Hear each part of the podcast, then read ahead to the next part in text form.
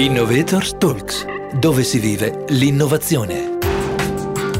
Ci sono poche imprese globali abbastanza coraggiose da proporre soluzioni di trasformazione digitale in ambiti tra loro molto diversi come energy utility, telecomunicazioni, il settore pubblico, la sanità e la finanza. Soprattutto ci vuole coraggio per farlo investendo nelle tecnologie più innovative e sfidanti, come l'intelligenza artificiale e il quantum computing.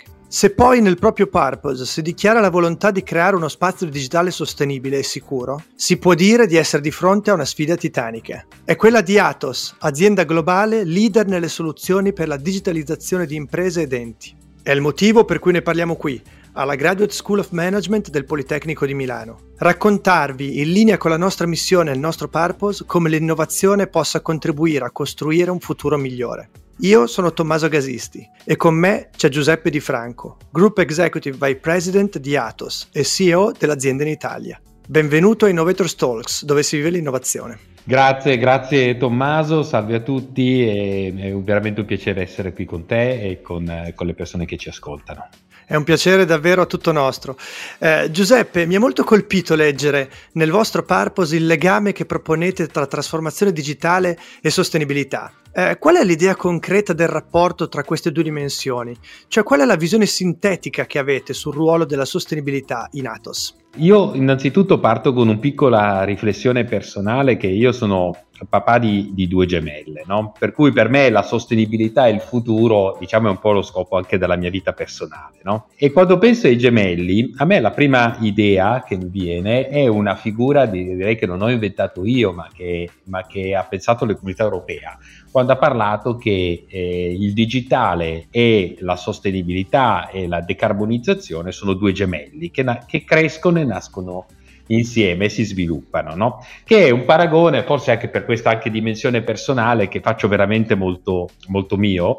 E, e, e l'ho, l'ho, fatto talmente mio che abbiamo organizzato uno studio eh, con Ambrosetti che ci ha permesso di individuare delle correlazioni molto forti fra la digitalizzazione e la decarbonizzazione, fino ad arrivare a quantificarle, cioè il 53% dei benefici che sono eh, ottenibili tramite la digitalizzazione comportano il raggiungimento di un obiettivo di decarbonizzazione. Quindi eh, direi sono veramente due gemelli che nascono insieme e che sono fortemente correlati tra di loro. Poi se posso continuare su questo tema un po' scherzoso dei gemelli, eh, e chiaramente poi c'è un terzo gemello che cresce insieme, che è la realtà, no?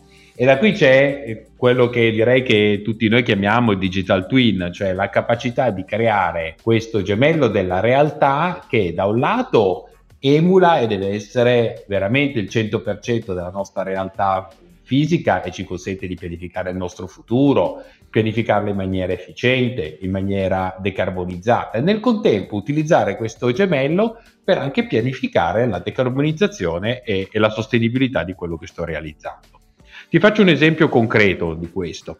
Noi stiamo lavorando ad esempio nella, ed è un investimento di ricerca e sviluppo di cui sono particolarmente fiero e promotore all'interno di Atos, eh, stiamo lavorando sulla eh, realizzazione di un uh, sistema eh, di digital twin che consente la eh, gestione delle, delle batterie a fronte di impianti di eh, rinnovabili.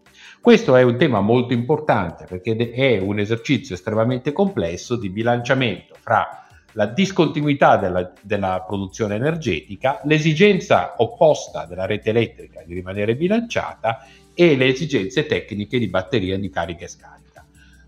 È evidente che c'è una complessità, un trade-off da gestire istante per istante e, e, questo è un fantastico esempio di come un sistema digitale possa effettivamente consentire l'introduzione nelle nostre reti elettriche di fonti rinnovabili. Quindi il digitale come strumento per far crescere, far sviluppare l'introduzione delle tecnologie rinnovabili nei, nei, nei sistemi elettrici nazionali. Eh, l'esempio che ci hai fatto è davvero illuminante e la, Devo dire anche che l'immagine dei gemelli è molto suggestiva. Uh, fatti fare da questo punto di vista una domanda più, se mi consenti, scomoda. Le nuove tecnologie sono la promessa di un futuro migliore e questa promessa consente anche tramite la digitalizzazione processi produttivi più automatizzati, più intelligenti e, secondo l'immagine che ci hai dato, sostenibili. Uh, voi siete tra i player più agguerriti nel promuovere soluzioni digitali in questa direzione.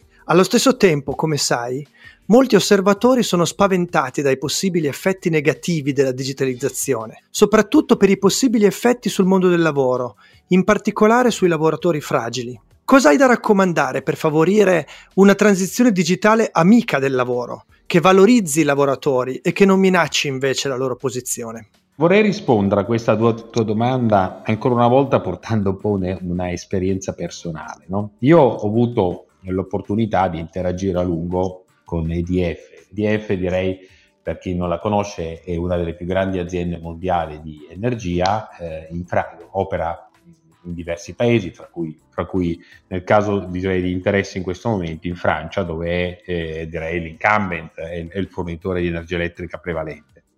Pensa che noi oggi, grazie agli strumenti di, di digitalizzazione, abbiamo in questo momento un team a Napoli che si sta occupando di ridisegnare in maniera di, in un'ottica di digitalizzazione dei processi importanti di EDF che opera appunto a, a Parigi. Quindi io credo, e questo, questo esempio te lo cito perché è un esempio di sviluppo sostenibile eh, che noi potremmo avere per esempio nel mezzogiorno d'Italia, questo è un esempio, che è disaccoppiato dal punto di vista fisico di dove si, dove si trova il mercato effettivamente eh, finale, no? di riferimento. Quindi io credo che il digitale oggi possa rappresentare per delle aree importanti del paese, come il sud, nell'esempio che sto facendo, veramente una leva di crescita enorme di, di capacità occupazionali, portando il lavoro dove anche storicamente questa, questa dimensione era veramente molto distante. No?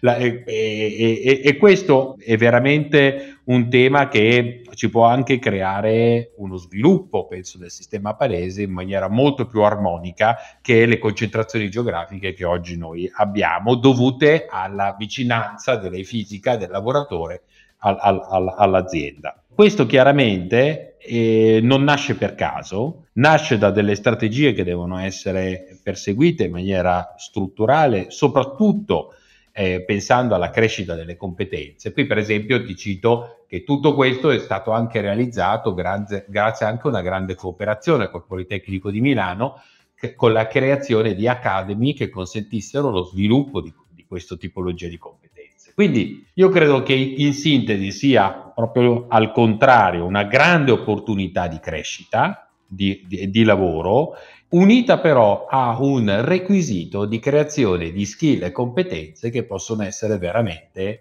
possono veramente supportare questo, questo volano. Per darti un'altra indicazione veramente di, di vita vissuta, pensa che in piena crisi Covid, mentre ascoltavamo tutti i telegiornali che parlavano di, di cassa integrazione, di quando si bloccano i licenziamenti, si riprendono i licenziamenti, tutte queste notizie molto tristi e inquietanti, noi stavamo, abbiamo fatto il nostro piccolo record assoluto assumendo circa 400 persone in sei mesi, e, e perché abbiamo appunto grazie a, a, agli investimenti fatti, a una logica strategica di sviluppo dell'azienda che va nella direzione della digitalizzazione, avevamo crescente bisogno di persone e skill nuovi per poter gestire progetti come questo.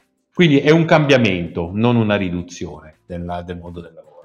Personalmente credo che esempi come quelli che ci hai menzionato siano molto spesso più convincenti delle tante riflessioni teoriche, e giustamente anche a volte preoccupate, che si fanno intorno a questo tema. Eh, ti chiedo qualcosa legato a un altro esempio di progettualità che avete realizzato di recente. Credo che una delle grandi novità che riguarda il nostro paese, favorita da Atos, consista proprio nell'installazione di un sistema eh, di supercomputer nel Tecnopolo di Bologna, per creare creare un innovativo metodo di raccolta dati per le previsioni meteorologiche su scala internazionale. Puoi raccontarci un po' qualcosa di questo esempio? Cosa vi ha spinto a proporre questa iniziativa e che cosa significhi investire sui big data? Prima ti ho parlato un po', no? eh, posso dirlo sorridendo, un po' di orgoglio italiano, no? quando parlavo di, che da Napoli riuscivamo a gestire dei processi importanti europei, eccetera. E adesso io vorrei, vorrei, evocare un po' di orgoglio invece questa volta europeo. No? Io credo che sia molto bello quello che noi stiamo realizzando sull'high performance computing a Bologna, perché a Bologna stiamo eh, realizzando quello che è il secondo supercomputer più veloce al mondo.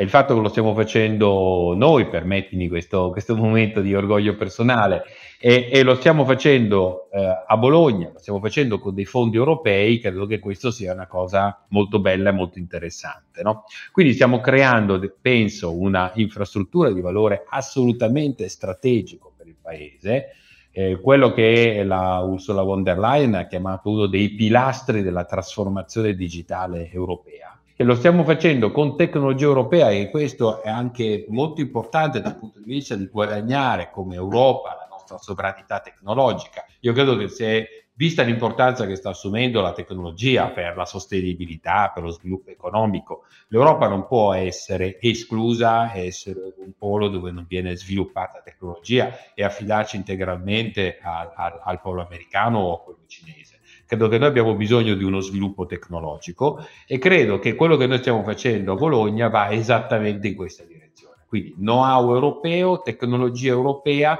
in un paese europeo per fare cosa? Per fare sicuramente ricerca scientifica. Il Cineca è un grande consorzio universitario, quindi si utilizzerà questa grande capacità elaborativa per, per studiare le evoluzioni del clima, del genoma, tematiche industriali e soprattutto anche erogare questa capacità elaborativa per il eh, tessuto industriale. Questo credo che sia anche una grande opportunità dell'impresa, no? che in cooperazione con la ricerca scientifica possa veramente portare avanti il Made in Italy, il Made in Europe come, come un elemento portante del nostro futuro, futuro sviluppo. Futuro sviluppo che su questi temi credo che sia anche estremamente significativo per quello che nell'evoluzione della tecnologia si, si aspetta come livello 2 dopo l'high performance computing, che è il quantum computing. Tema di ricerca sulla quale siamo impegnati in prima linea fino ad aver realizzato già oggi disponibile e anche questo oggetto di una cooperazione con il Politecnico di Milano, una quantum learning machine, cioè una macchina che già oggi riesce a simulare il comportamento di una macchina quantistica e ne prevede, prevede i eh, direi, potenziali benefici in termini di capacità lavorativa, ma anche rischi in termini di sicurezza. Chiaramente disporre di una capacità lavorativa infinitamente più grande di quella che di oggi dispone anche un tema di sicurezza, quindi di, di capacità di mantenere la crittografia attuale nei diversi sistemi. Ecco, noi oggi stiamo lavorando nel simulare gli impatti della tecnologia quantistica prima ancora che questa ne diventi disponibile. Quindi siamo, vogliamo essere addirittura precursori dell'innovazione tecnologica e, e, e, organi- e, pensare quali possono essere gli impatti nell'impresa, nella ricerca e in tutto quanto questo fantastico mondo del supercalcolo consentirà di realizzare. Poi siamo stati, aggiungo anche, anche in, in questo contesto, fortunati in un evento direi probabilmente negativo che è stata l'uscita la Brexit perché proprio a Bologna è andato per, per, a convergere quello che è stato il centro me- delle previsioni meteorologiche a, a, breve termine che è basato anch'esso su un high performance computing anch'esso orgogliosamente Atos che verrà eh, che viene anzi perché è già, è già è già stato installato a Bologna. Quindi si è venuto a creare a Bologna, direi, un ecosistema di tecnologia che credo possa veramente essere una pietra miliare nello sviluppo del, paese. E di questo eh, il fatto di, eh, di, essere in prima linea, io personalmente, Datos ovviamente prima di me, è qualcosa che mi rende particolarmente fiero e mi fa vedere con, con entusiasmo il futuro che abbiamo di fronte a noi. Hai trasmesso questo entusiasmo anche a me. Devo dire che l'immagine del Made in Italy e Made in Europe come collaborazione nella ricerca tra imprese ed università è un'immagine molto bella e molto interessante. Abbiamo discusso di come le tecnologie, anche quelle più avanzate, possano essere alleate di uno sviluppo sostenibile e di un futuro più inclusivo. Questa è una bella e interessantissima sfida per tutte le imprese e speriamo davvero che sappiano coglierla. Grazie Giuseppe Di Franco, Group Executive e President di Atos. Grazie Tommaso e grazie a tutti per avermi ascoltato, grazie infinitamente, a presto. Continua a seguirci e a vivere l'innovazione che cambia in meglio il futuro insieme a noi. Visita il nostro sito som.polimi.it slash innovatorstalks oppure ascoltaci sulle migliori piattaforme di podcast. Un saluto da Tommaso Gasisti dalla Graduate School of Management del Politecnico di Milano. Innovators Talks, dove si vive l'innovazione.